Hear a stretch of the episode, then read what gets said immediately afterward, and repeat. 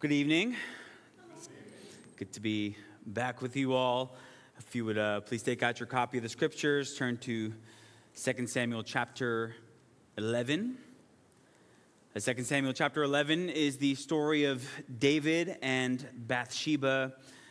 Uh, it is a fascinating and gripping and dramatic story, uh, but it is also a, a tragic and serious and sobering story. It's a story about what one Puritan called the sinfulness of sin. Right, so we're going to be thinking about tonight. So let's start uh, by just going to the Lord in prayer, and then after that, I will read the entirety of the chapter. Father, we need your help that we might read this word, hear this word, understand this word, apply this word, and then live this word out for your glory. And that is not something that we can do in our own strength. That is something that the Holy Spirit must work in our hearts. And so we ask that, Lord, you would do exactly that. We ask this in Jesus' name. Amen. 2 Samuel chapter 11. This is the word of the Lord. In the spring of the year, the time when kings go out to battle, David sent Joab and his servants with him and all Israel and they ravaged the Ammonites and besieged Rabbah. But David remained at Jerusalem.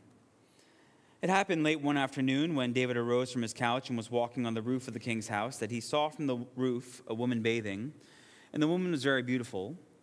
And David sent and inquired about the woman. And one said, Is not this Bathsheba, the daughter of Eliam, the wife of Uriah the Hittite? So David sent messengers and took her, and she came to him, and he lay with her. Now, she had been purifying herself from her uncleanness. Then she returned to her house, and the woman conceived, and she sent and told David, I am pregnant. So David sent word to Joab, Send me Uriah the Hittite. And Joab sent Uriah to David.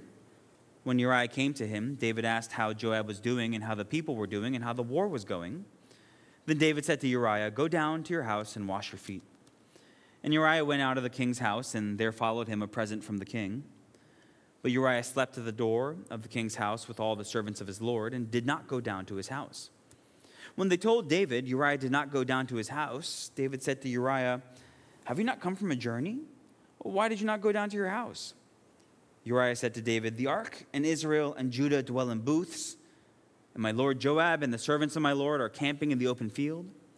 Shall I then go to my house to eat and to drink and to lie with my wife? As you live and as your soul lives, I will not do this thing. Then David said to Uriah, Remain here today also, and tomorrow I will send you back. So Uriah remained in Jerusalem that day and the next. And David invited him, and he ate in his presence and drank so that he made him drunk. And in the evening he went out to lie on his couch with the servants of his Lord, but he did not go down to his house. In the morning, David wrote a letter to Joab and sent it by the hand of Uriah. In the letter, he wrote, Set Uriah in the forefront of the hardest fighting, and then draw back from him that he may be struck down and die. And as Joab was besieging the city, he assigned Uriah to the place where he knew there were valiant men. And the men of the city came out and fought with Joab, and some of the servants of David among the people fell. Uriah the Hittite also died. Then Joab sent and told David all the news about the fighting. And he instructed the messenger When you have finished telling all the news about the fighting to the king, then, if the king's anger rises, and if he says to you, Why did you go so near to the city to fight? Did you not know that they would shoot from the wall? Who killed Abimelech, the son of Jerubbesheth? Did not a woman cast an upper millstone on him from the wall, so that he died at Thebez? Why did you go so near the wall? Then you shall say, Your servant Uriah the Hittite is dead also. So the messenger went and came and told David all that Joab had sent him to tell. The messenger said to David, The men gained an advantage over us and came out against us in the field, but we drove them back to the entrance of the gate. Then the archers shot at your servants from the wall. Some of the king's servants are dead, and your servant Uriah the Hittite is dead also. David said to the messenger, Thus shall you say to Joab, do not let this matter displease you, for the sword devours now one and now another. Strengthen your hand against the city and overthrow it, and encourage him. When the wife of Uriah heard that Uriah, her husband, was dead, she lamented over her husband. And when the mourning was over, David sent and brought her to his house, and she became his wife and bore him a son. But the thing that David had done displeased the Lord.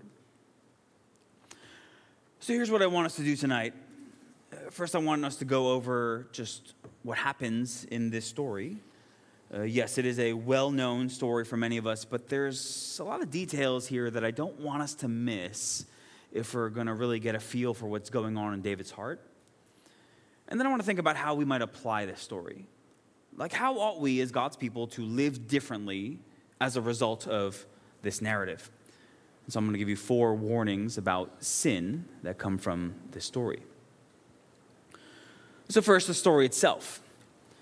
Starting in verse 1, uh, Israel finds itself at war with the Ammonites. And if you actually go back to chapter 10, you'll see that this is a continuation of the battle that's going on in that chapter. Uh, they are trying to take the Ammonite capital of Rabbah by siege. And so Joab, that's David's general, military commander, Joab goes and the soldiers go. But King David remains back at Jerusalem. And there in Jerusalem, uh, David finds himself walking around his roof one day, and that's when he sees a woman, a Bathsheba. And we're told in verse 3 that she is the daughter of Eliam, the wife of Uriah the Hittite. Now, let's not just skip over that as a, a typical kind of genealogical introduction, because this carries a lot more weight than just that. Uh, Eliam uh, we are told later in the book that Eliam, the son of Ahithophel, is one of the 30. He's one of David's mighty men. And Ahithophel, who is Eliam's father, well, he is one of David's counselors. And of course, Uriah the Hittite, you probably know, he is another one of the 30. He's another one of the mighty men. And so Bathsheba is not just a nobody from nowhere. She is the daughter of one of David's most faithful soldiers, the granddaughter of one of David's most trusted counselors, and of course, the wife of another one of David's most trusted soldiers. But David doesn't care about any of that, at least not at this point. Uh, really, there are only two things that matter to David about Bathsheba at this point. Uh, number one, her husband Uriah is off at war. Uh, he is fighting the Ammonites at Rabbah like the rest of the army. And number two, look at what it says about her at the end of verse 2. She was very beautiful. Uh, literally, it says that she was very good to look upon. And so, given those two things, verse 4, David takes her. And right there, we have the beginning of David's great sin but really, when it comes to sin, right, there's nothing new under the sun. Because think about what just happened there. David saw something, that something was good in his eyes, and then he takes it. And thus he falls into great sin. But we've heard that story somewhere before. Saw, good, took, right? Those are words straight from Genesis chapter 3. That's exactly what Eve does. And so uh, David joins Adam and Eve in taking what God has forbidden. Back then it was taking fruit. Here it's taking Uriah's wife. I want you to notice how fast paced the action is here. Uh, the narrative doesn't say anything about how David was feeling or how Bathsheba was feeling or any of their dialogue or conversation or interaction. Rather, it is like rapid fire, matter of fact action verbs, verses 2 to 4. Right? Sent and took, came, lay, returned. But up to that point, well, no big deal for King David. What happens in the king's palace ought to stay in the king's palace, and nobody has to know anything. Until, of course, Bathsheba drops the bomb I am pregnant. That is the only line that she gets in the entire chapter. But that is the line that changes the course of everything. Because now David's in trouble. If you're familiar with the Old Testament, you'll know that, well, adultery was a big deal, right? It was a capital offense according to God's law. And yeah, it's highly unlikely that the great King David, who was as loved as he was, he had like a 99.9% approval rating, uh, it's highly unlikely that David would have been put to death by any court in Israel. But adultery was still a very, very big deal. Like, at the very least, it would have brought shame. It would have brought humiliation. It would have brought dishonor. It would have tarnished what was otherwise a pretty much spotless record of public legacy for David. And so David goes into cover up mode. He sends Uriah, or he sends for Uriah from the battlefield. Look at verse 7. And he asks him how General Joab was doing and how the people were doing and how the war was going. Now, we might just read over that, but don't miss just how strange of a question that is. Like, why in the world would David send for Uriah, one of David's mighty men, a renowned soldier, surely someone of rank in the army? Like, why would you send for Uriah to ask such meaningless questions? Like David's got messengers. He's got messengers who bring him news from the battlefield every single day. Why would you pull someone so valuable off the field, make him come all the way back to Jerusalem just for this rather meaningless update? Well, the answer, of course, is that he doesn't care about the update. He doesn't care about those questions. He just wants Uriah to go home. But Uriah refuses. He instead sleeps at the door of the king's house with the other servants. Why? Well, the answer is in verse 11. He says, Our nation's at war. Joab, the soldiers, they're all out there in tents in the fields of Ammon. Like, how am I going to go home? How am I going to go and sleep in my own bed? You see, David fully expected Uriah to be a man ruled by his passions. You thought that I was altogether like you. But Uriah, well, Uriah shows himself throughout this chapter to be a man of integrity, a man of honor, a man of character and commitment, right? One who prioritizes the Lord and his cause. He's often called Uriah the Hittite, drawing particular attention to his foreign roots But this man is not just a Hittite, he is an Israelite indeed, in whom there is no deceit. You might say, at least in this chapter, Uriah is the man after God's own heart. And so, in his commitment to his fellow soldiers, in his commitment to the cause of God, Uriah declares, verse 11, As you live and as your soul lives, I will not do this thing referring to being with Bathsheba. And you just kind of have to wonder there, as David is hearing Uriah say those words, and is there even a, little tinge of conviction there? Because if David had the courage and the resolve to say that very thing all the way back in verse 2 when he first saw Bathsheba, as you live and as your soul lives, I will not do this thing. See, if David had said that then, well, none of this is even necessary. As you live, as your soul lives, I will not do this thing. And so plan A is a miserable failure. And so David turns then to plan B, which is even worse, because now he's basically trying to get Uriah drunk enough to abandon his discipline and his convictions. Woe to him who makes his neighbors drink that's Habakkuk 2:15. But David could care less about what Habakkuk would write centuries later. He just wants to cover his sin. But once again, Uriah's integrity is the foil to David's plan. Once again, Uriah doesn't go down to his house. And to plan A, miserable failure. Plan B, miserable failure.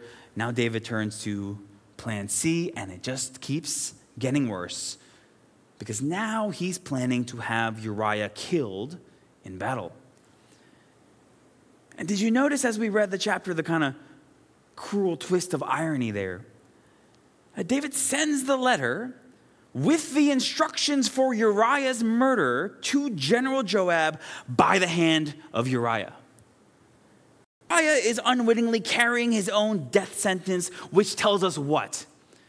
That tells us how much David trusted Uriah's character.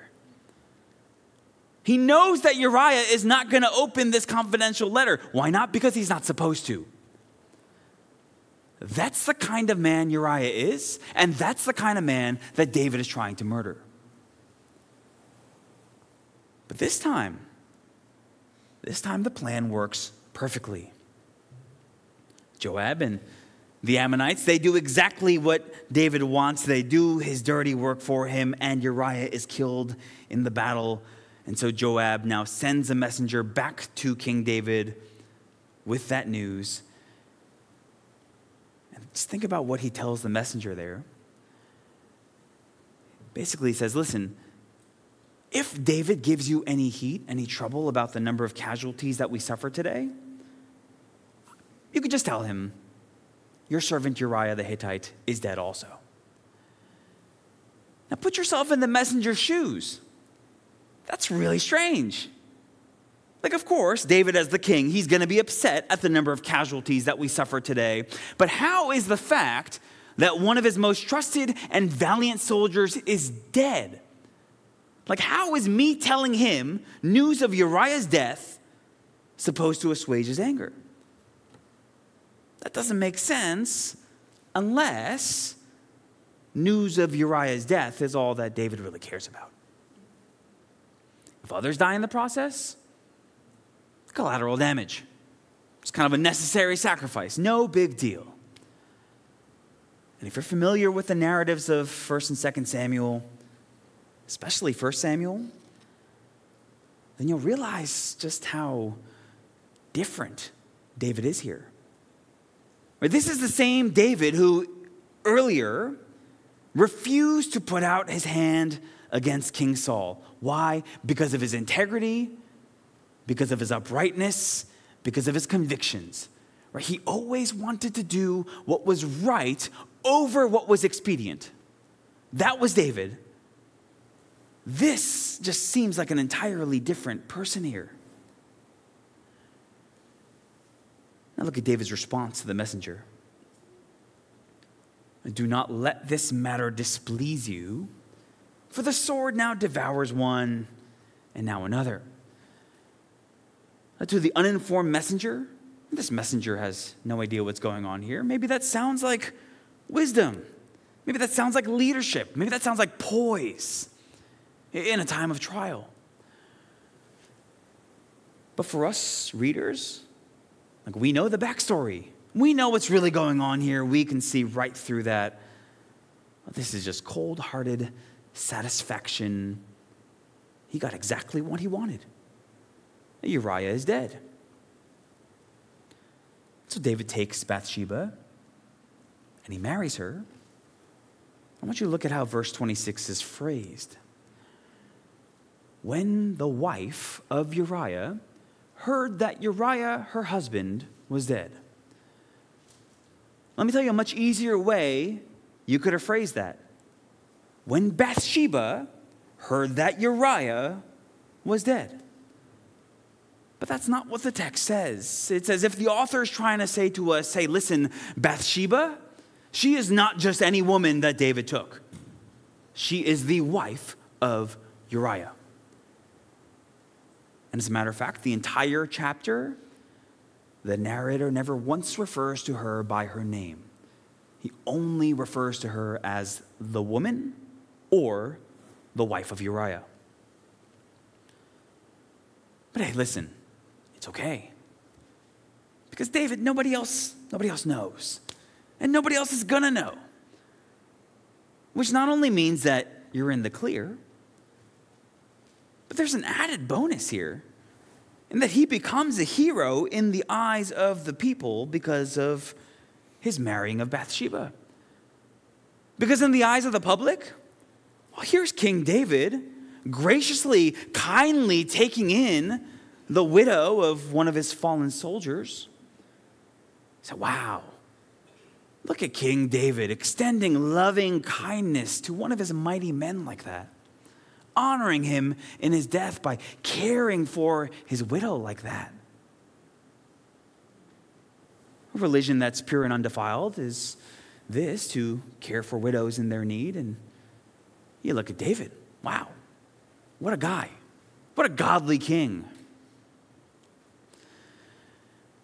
And so, would you look at that?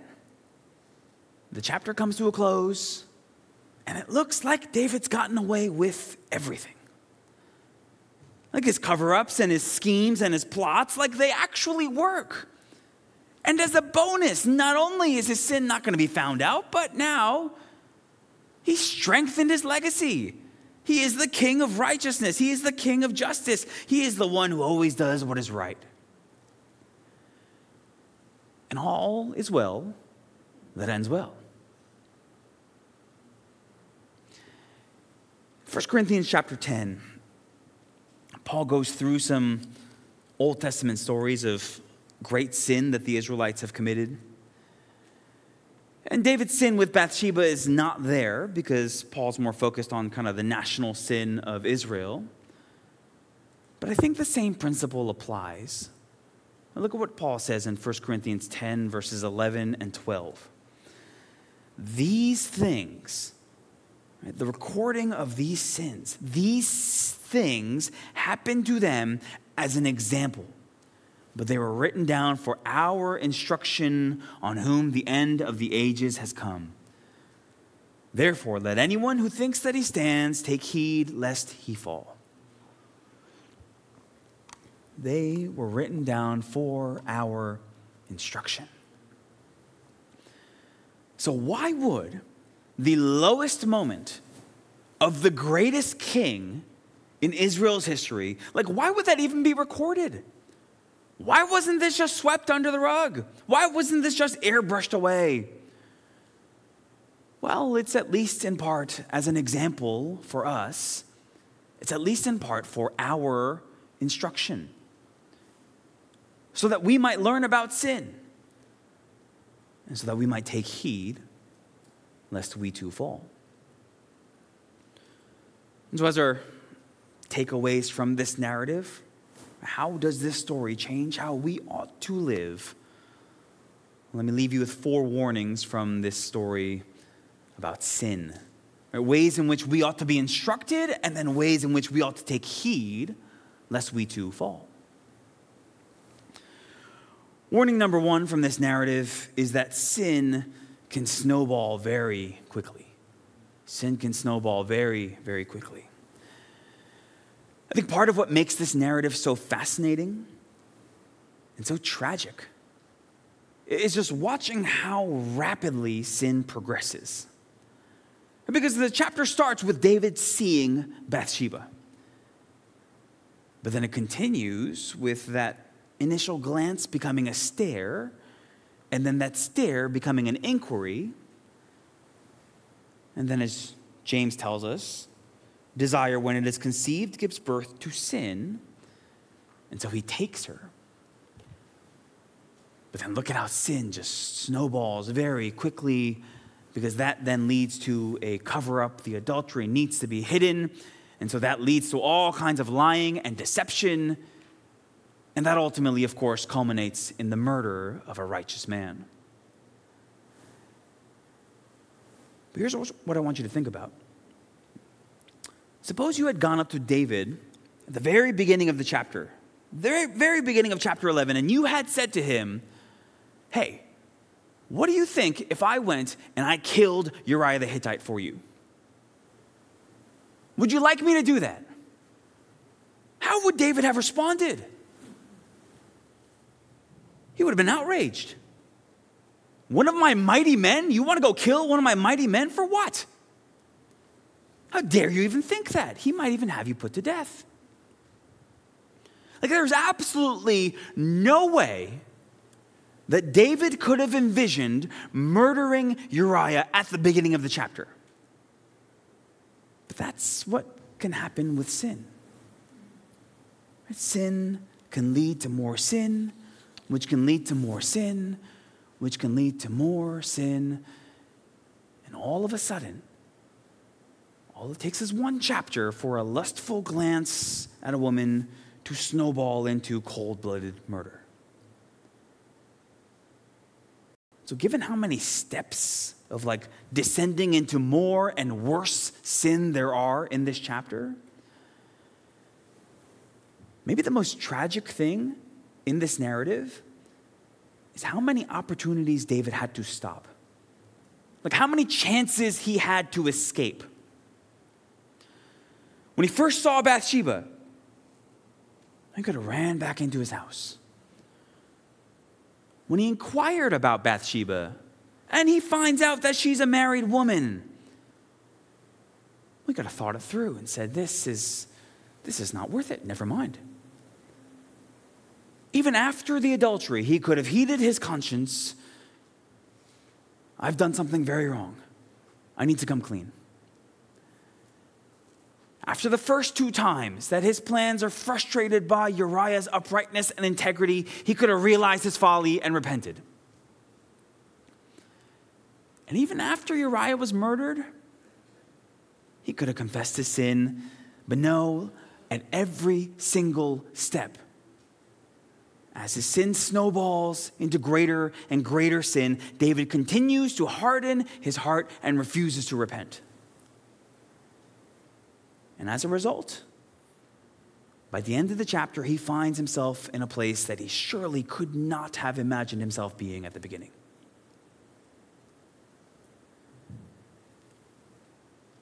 Perhaps, perhaps this evening, as I'm describing this path of sin, this downward spiral of sin, like how sin can so easily lead to more sin,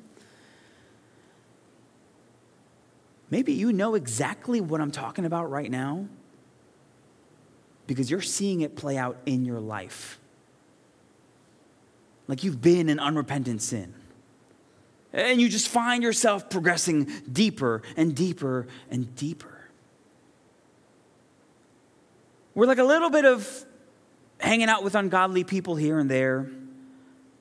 Well, now you've plunged head on into all kinds of worldliness and ungodliness. Or just a little bit of compromise in terms of what you look at on the computer. Now that's quickly becoming a full fledged pornography addiction. Or a little bit of flirting here and there with your coworker at the office. That's putting you on the fast track to all out adultery. I really hope that is not the case with you. But if it is, if it is, uh, may this text serve you as a stern warning. A warning that sin can snowball very quickly. Uh, David was so blinded by his sin that he couldn't see that truth. He just blindly followed his sin to its tragic conclusion. But I tell you that whatever you've done, like however far you already are in your sin, if you've had your eyes open to this truth, you can flee now.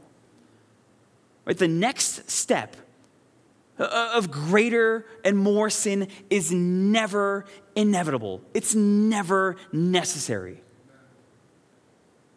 So, if this describes your life right now, I beg you to flee. I beg you to repent now before it gets even worse. Warning number one sin can snowball quickly. Warning number two is that sin is no respecter of persons. Sin doesn't care who you are.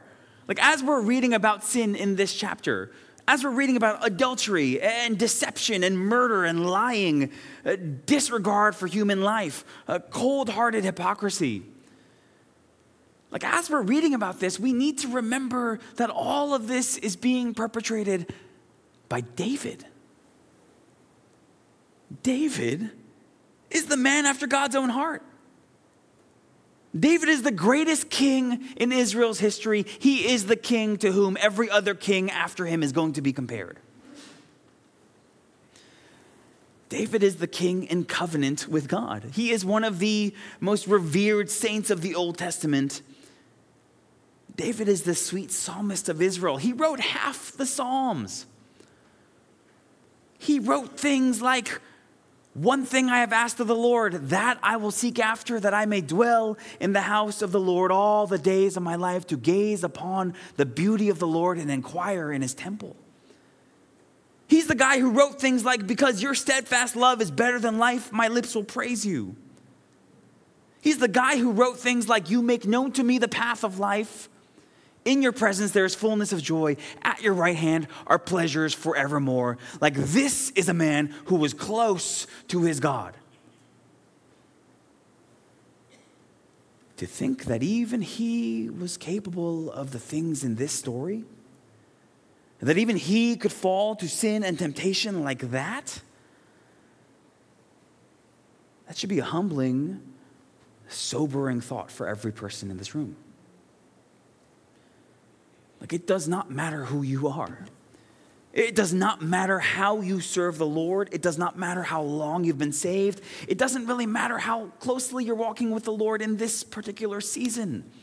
Because sin is no respecter of persons any of us, and I mean any of us, apart from God's restraining grace, could find ourselves committing sin that we might presently think is unfathomable.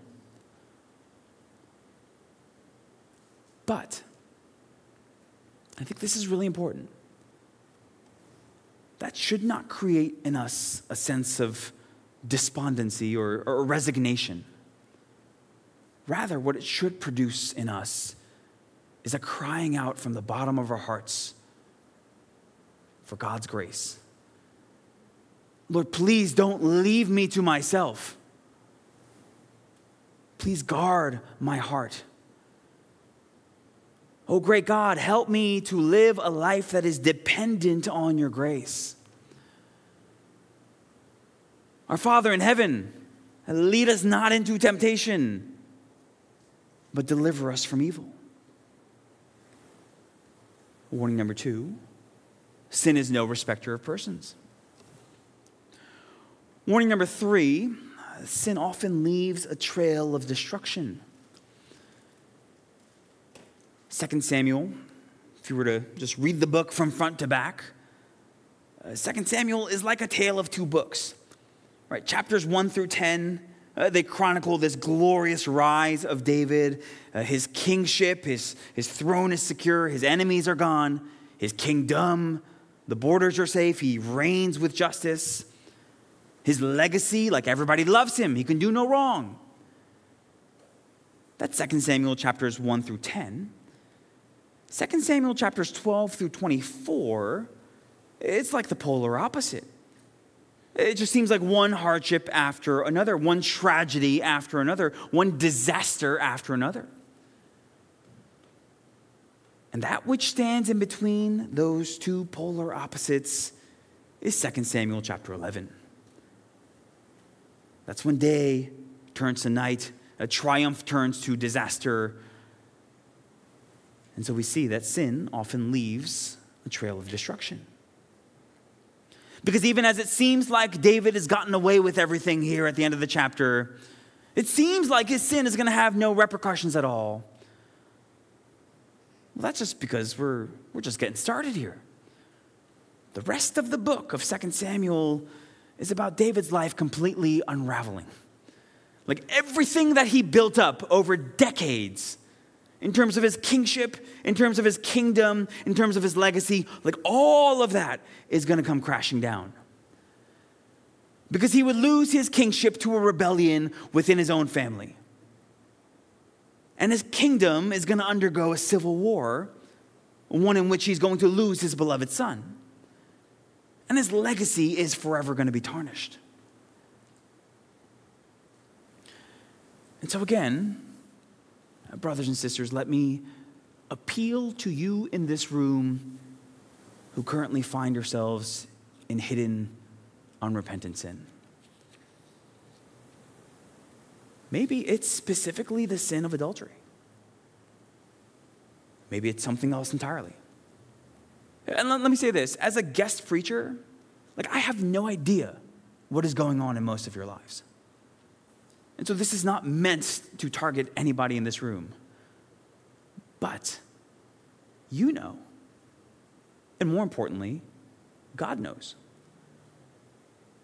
And so, whatever it is, you're cherishing some sin, you're, you're clinging on to something, you're, you're hiding something, thinking that you're going to get away with it, everything's going to be okay. But you're unwittingly heading down this path of destruction. I pray that you would see this text, this passage, this sermon as God graciously calling you to repent, that you might be spared of the destruction that you're laying up for yourself. Oh, how David, in just a few short chapters, right, having seen and witnessed firsthand the destruction that sin cause, causes, like how David would have given up everything, the world and everything in it, to have things just go back to the way they were in 2 Samuel chapter 11, verse 1. Warning number three sin often leaves a trail of destruction. Warning number four, most importantly, is that sin displeases the Lord. Sin displeases the Lord. Here's the thing about 2 Samuel chapter 11 it's a crazy chapter. It's really twisted and wicked things that David does here. But at the end of the day, like, it kind of all works out for David. Because Uriah's dead, and Bathsheba, well, she's now his wife. His sin is hidden. No one's ever going to suspect anything. And as a matter of fact, not only is nobody ever going to suspect anything, but David's now actually hailed as a hero, celebrated as the gracious king of justice and righteousness. And it was like 26 and a half verses later. Well, everybody lives happily ever after but not quite. Because there is still that last half verse. The last half verse that we've kind of skipped over thus far, but by far and away the most important, impactful, significant sentence in the chapter. But the thing that David had done displeased the Lord. One thing you'll notice as you kind of scan your eyes back through the chapter the first 26 and a half verses, is that God has curiously and conspicuously been absent in everything. Now, if you're David, it's exactly what you want. But as Ralph Davis writes, the silence of God does not indicate the absence of God. Or to put it another way, we ought never to assume that just because God allows sin to happen, that He doesn't care. He cares. The thing that David had done displeased the Lord. And two important things about that word displease. Uh, number one, uh, the English word displeased probably isn't strong enough there. Uh, the Hebrew literally says, the thing that David had done was evil in the sight of the Lord. But second, suppose we stay with what the ESV does here and we stay with the word displease. Well, do you remember where we saw that word just a little bit earlier? Well, look two verses back. David is speaking to Joab through a messenger about what happened in the murder of Uriah, and look at what he says Do not let this matter displease you. Or more literally, do not let this matter be evil in your sight. You see that? David is saying, both to Joab and his own conscience, don't let this be evil. Don't let this be evil in your sight. Meanwhile, God is seeing all of this unfold right before his omniscient eyes.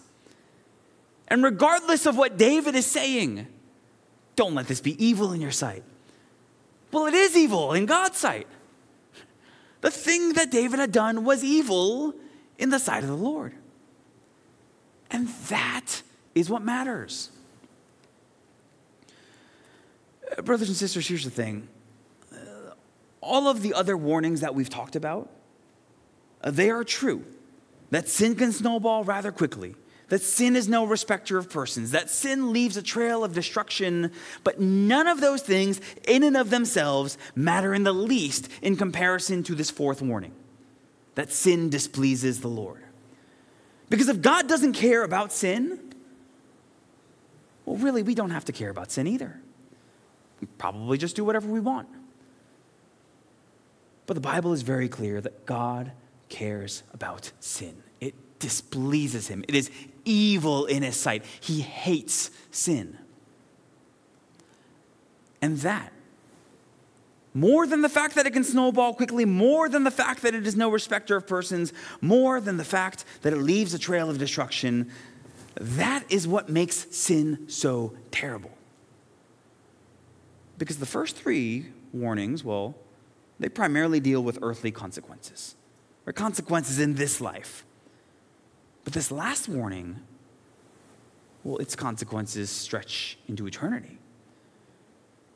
Because the fact that sin is evil in God's sight, well, that means that all of us, as those who have sinned, and perhaps our sin is not that of adultery and murder, but we have all sinned against a holy God.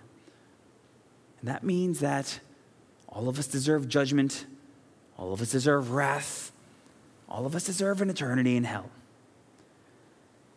And that's worse than any earthly consequence. Like an eternity in hell makes any earthly consequence seem like a, a slap on the wrist. Friends, our sin displeases the Lord. And it's only when we understand that truth, like our own depravity, how evil our sin is in God's sight, it's only when we really grasp that that we then begin to truly understand the sweetness of the gospel, the preciousness of what God has done for us in Christ. Because you see, in the gospel, God takes that sin that he hates so much, that is so evil in his sight, and he puts it on his beloved son. He punishes that sin in his son, Jesus, so that we who are guilty of much sin that is evil in God's sight will never know the judgment that we deserve. And God pours out his wrath on Jesus so that great sinners like me and like you and like King David can be forgiven. As I realize this, uh, this sermon has been a hard sermon, right? Because it's dealt so heavily with sin. I don't apologize for that because this chapter deals so heavily with sin. But at the same time, brothers and sisters, we ought not to leave tonight without clinging on to this precious truth. Right? That the God in whose eyes sin is so evil loved his people and sent his son to atone for that very sin in those people. That's the gospel. And that is the main point of the scriptures from beginning to end. Every chapter of the Bible, even 2 Samuel chapter 11. Let's pray.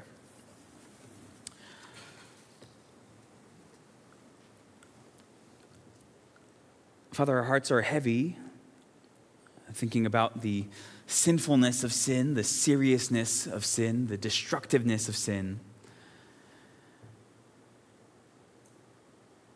But Father, our hearts are filled thinking of the salvation that you have provided for sinners in Christ. Undeserving sinners like us, that we might be forgiven of that horrible sin.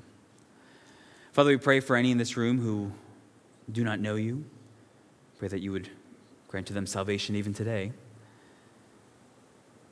And Father, we pray for any in this room who are just in a lifestyle of habitual unrepentant sin, that today would be the day that you would grant repentance, draw them to repentance, or that they might find forgiveness in Christ.